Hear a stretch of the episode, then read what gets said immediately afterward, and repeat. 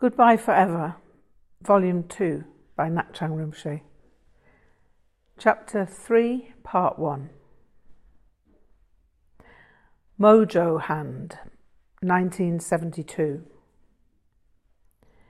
We paid for our meals at the Hop Blossom and went back to the art school for the afternoon session of life drawing. This time it was short poses. One minute and the pose would change. I could see how the morning session had set me up for that, and I kept the same focus on getting the dynamics of the form down in a series of marks made without hesitation or uncertainty. At first, I worked too quickly but when I got the measure of the minute, I learnt to use the 60 seconds at a pace that created a well formed representation. Then came five minute poses and 10 minute poses. And as the time increased, the earlier experiences proved their worth. That day improved my drawing skills more than I would have imagined possible. We worked through till five o'clock, and then everyone headed off to the William Cobbett. I sat on the steps of the art school looking out at the evening sky. I'd felt an inclination to stare into the colour of it before socialising and performing. The colour of the sky was every imaginable shade of pink, orange, red, and maroon, together with mauve, lilac, lavender, amethyst, purple, violet, and indigo. There were also seams of azure, cobalt, cerulean blue, and impossible hints of green. Suddenly, I saw something I'd seen in my infancy. I'd often seen beings in the clouds as a young child people, animals, and hybrid entities. I thought they were real before the age of eight, but learnt to apprehend them as imagination, as sanctioned by my parents when I grew older. Here, however, there was something somewhat more than an imaginary creature from the bestiary of beatific bemusement. A goat and rider. They were well defined, if only for a few seconds. The wind gusted through them. Them. Maybe them is not accurate. A horse and rider in the conventional world would be them in relation to there being two entities. The goat and rider I perceived was in some ways singular, but not like a centaur in which human and horse are combined. What I saw was simply a paranormal perplexity which defied scrutiny. The entirety of Dorje Legpa was never visible. Only swiftly alternating facets of his being, which built an impression in time. Seeing him was more like reading a paragraph in which he was described, and in which the sense of the paragraph is only available in the final few words. The paragraph was made of cloud, erratically riven by cloud. The clouds continually coagulated, coalesced, and vaporized. I tried to get what I saw into focus, and that is probably what dispelled the apparition. The name was there, but was I certain? Dorje Legpa was the sound I'd apprehended.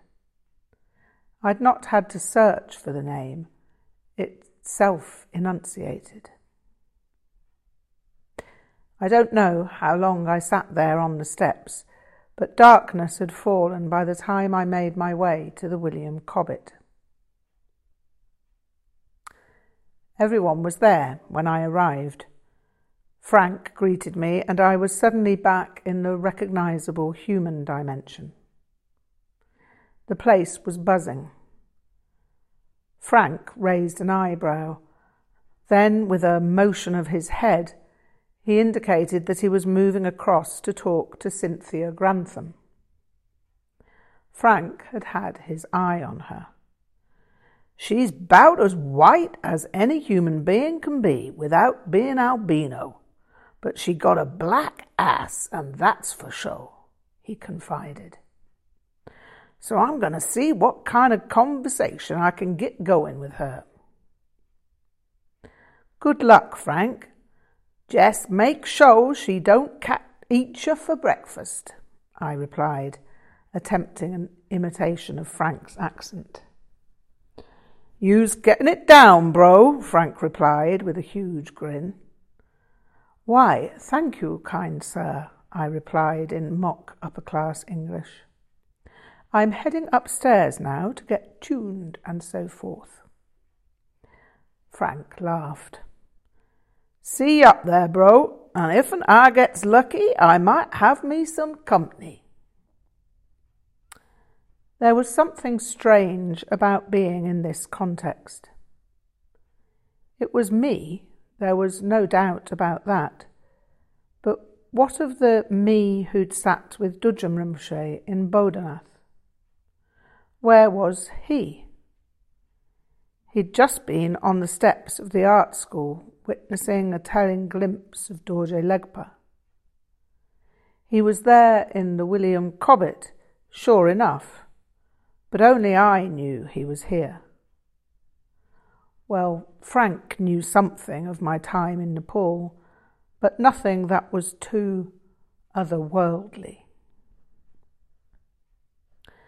I sometimes felt that it would be good to go and see Lama Chime at Kham House in Essex, in order that I could spend a short time being who I was in Bodh. I missed being that version of myself, even though that version was sitting right here. It occurred to me that there was something missing in how I felt.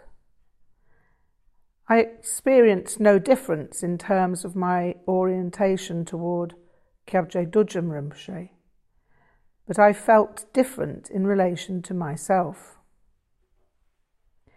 It was as if I was unaccountably ten years younger in terms of maturity.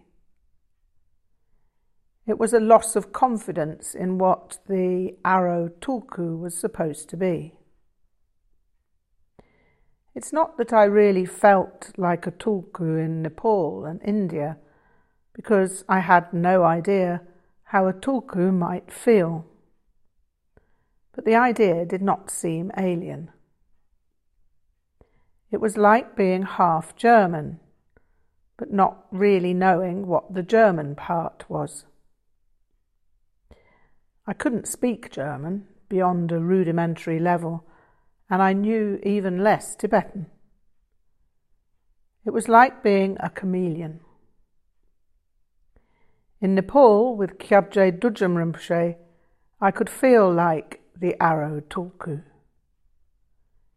In the William Cobbett, I simply had no idea who I was, other than a blues performer who had once belonged to the Savage Cabbage Blues Band. With this ambivalent conjecture, I ascended the stairs to the room where I would perform. Sure enough, half an hour later, Frank walked in. He had a grin as large as a crocodile. He was arm in arm with Cynthia Grantham. She was also grinning, like all the Cheshire cats there'd ever been. Hey, Frank, I called out. You know Muddy Waters' song about the Hoochie Coochie Man? Frank nodded. He knew that song. Well, you are that man, Frank. No doubt about it. Goddam! Frank had all the luck. He was black. He had that fabulous accent. The ladies swooped down on him from every direction. Not that I'd want the attention Frank got from ladies. I just wanted a relationship with a lady whose father didn't want to have me hung by the neck till dead. But then I had some luck too. Frank was no musician. Well, I was no musician either, not in real world stage terms. At the William Cobbett, however, I was all I needed to be, and perhaps a little more. Frank laughed and interrupted my brief reverie. Well, ain't that a goddamn coincidence? I just said the self same thing to Cynthia here just before we came up. I said, You gotta come upstairs and hear the hoochie coochie man the one and only pink nigger. That's what he said, Cynthia grinned. And now we's here, Mr. Hoochie Coochie Man. What you gonna play? It was almost time to kick off the evening, so I said, You called it, Frank, and proceeded to run my introduction. Good evening, people. Thank you for showing up equipped with porcupine quill quilted coiffure, garrulous Gabonese gibbons, macerated marsupial metacarpals, and all those good things. My first number's a song for my friend Frank Burner here, and for his charming lady Cynthia.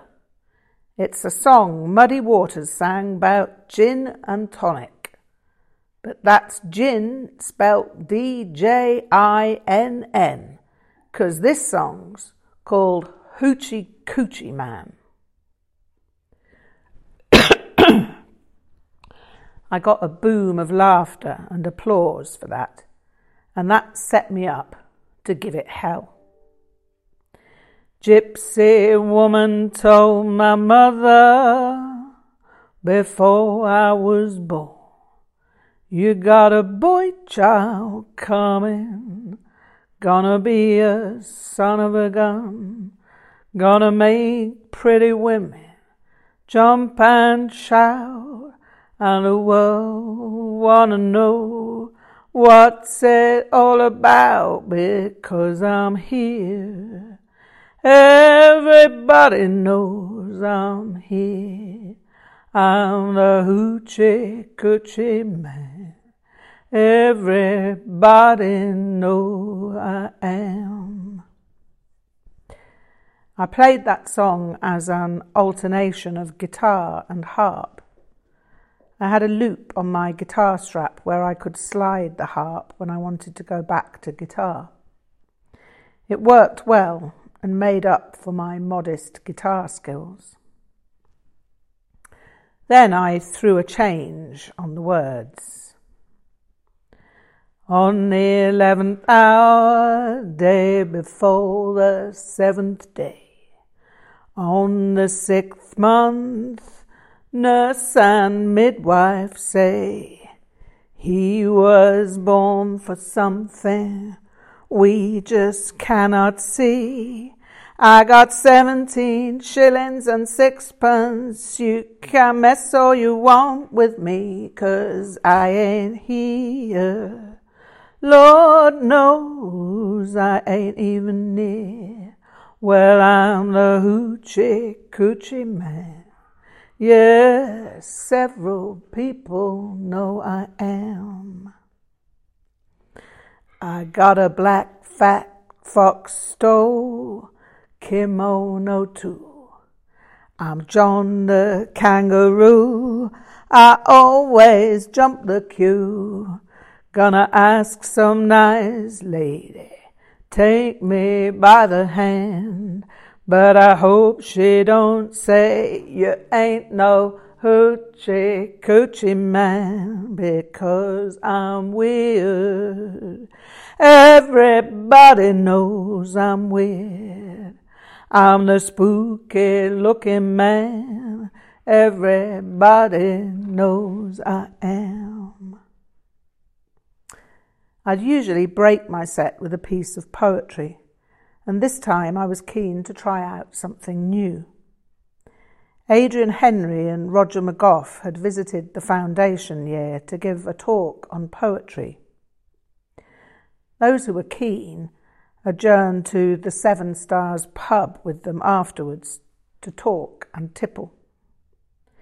It was an illuminating evening for me because I was able to put a problem to them. I'd found that I'd reached some kind of impasse with poetry. I seemed to be stuck with having to be poetic. My poetry was too baroque and congested with metaphor. What I wanted to do was to bring something different into my writing. I wanted to be able to introduce a mundane element, but had no idea how to do that without it seeming contrived. Adrian Henri could understand the problem and made a brilliant suggestion. Why not just write a list of as many different places as you can imagine where poetry could be performed. So that is exactly what I did. And tonight was its first outing. I've got a thing for you now, good people. It's a thing, a thing I've never tried before. If you like it, you can thank Adrian Henri for giving me the idea. And if you don't, I suppose I'll have to rethink it. It's called List of Settings for Poetry, and it's dedicated to Adrian Henri and Roger McGough. The day will come when poetry will be recited on trains, buses, trams, ski lifts, escalators, elite escargot bistros. In dishevelled Nessun refreshment interludes, dormant dorniers and dormobiles, duo diabolo dormitories, double entendre dovecotes, Victorian dormer windowed attics with bijou miniature fireplaces, fried out combis, sections of rusted aircraft fuselage left in fields awaiting rape sealed rapeseed oil paint conflagrations of Vincent van Gogh.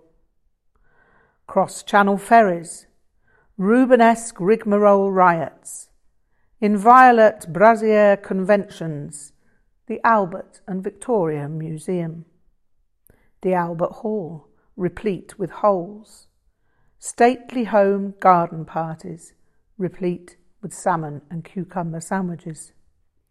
In plum patisserie potting sheds, atavistic abattoirs of abstract art, ghastly glens under grimoires of moonlight, crab apple orchards, gallows tree arboretums, covert culvert confectionery con- congresses, airport waiting lounges, Simone de Beauvoir reenactment soirees, sultry skylark meadows, fundamentalist ski resorts, and bicycle sheds.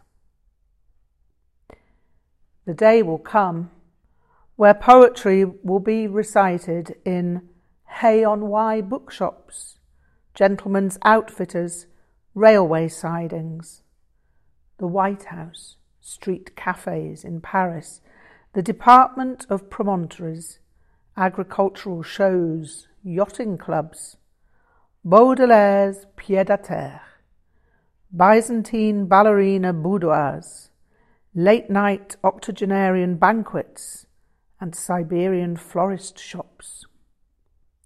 Elizabethan choir stalls, bathroom display suites, merchant ivory film sets, and mines. Sodom and Gomorrah. Nautical newsagents, seditious saddleries, royal weddings, metallurgical laboratories, public swimming pools, pubic depilation parlours, amongst potted palms, St Paul's Cathedral, vicarage tea parties, the Chrysler Building, church fetes, La Grotte de Lascaux, equestrian centres, inventive inventory symposia, Weight Watchers meetings, Lord Montagu's Motor Museum, abandoned airfields, shopping precincts, legendary pissoirs, old olive groves, Honourable Society of Charles de Gaulle impersonator reunion dinners, and dainty daguerreotype departments. The day will come when poetry will be recited in sinister hairdressers, anonymous meetings in Cornish tin mines, disused railway sidings, piers where pole vaulting demonstrations are presented by gargoyle fancier fellowships, promenade concerts, Formula One racetracks, subterfuge prismatic incantation league rallies, sheepdog trials Tupperware parties at dude ranches, rainbow trout farms and doctors' surgeries, parent teacher associations. Amongst shoals of green turtles navigating the mercurially mazed Sargasso Sea, burlesque brigadoon bar rooms, belligerent bugle consultation rooms, budgerigar bursary appointment bureau. Ballroom dancing competitions, darts championships, West Kennet Long Barrow, vegetable markets, madcap mosaic sites, antique antic attics, blood donor clinics, Madame Tussauds waxworks, French chateau lawns, greyhound tracks, Greyhound buses, Greystoke Castle Estate, the Orient Express, trailer park mortuaries, and patent leather indebtedness cliques. The day will come when poetry will be recited in teepees during the Olympic Games, derelict wayside wickiups, wigwams, whilst highly skilled great master copyists reproduce the works of Bruegel and Hieronymus Bosch. Marquees, once owned by Le Marquis de Sade, igloos frequented by Frank Zappa's Eskimo euphoniums. Huts, lodges, gatehouses, motile motels, harbours, chalets, cottages, villas, palaces, porticos, porches, entrances, doorways, balconies, verandas, terraces. Ragnarok roustabout rostrums, egregiously engrossed ego ingresses.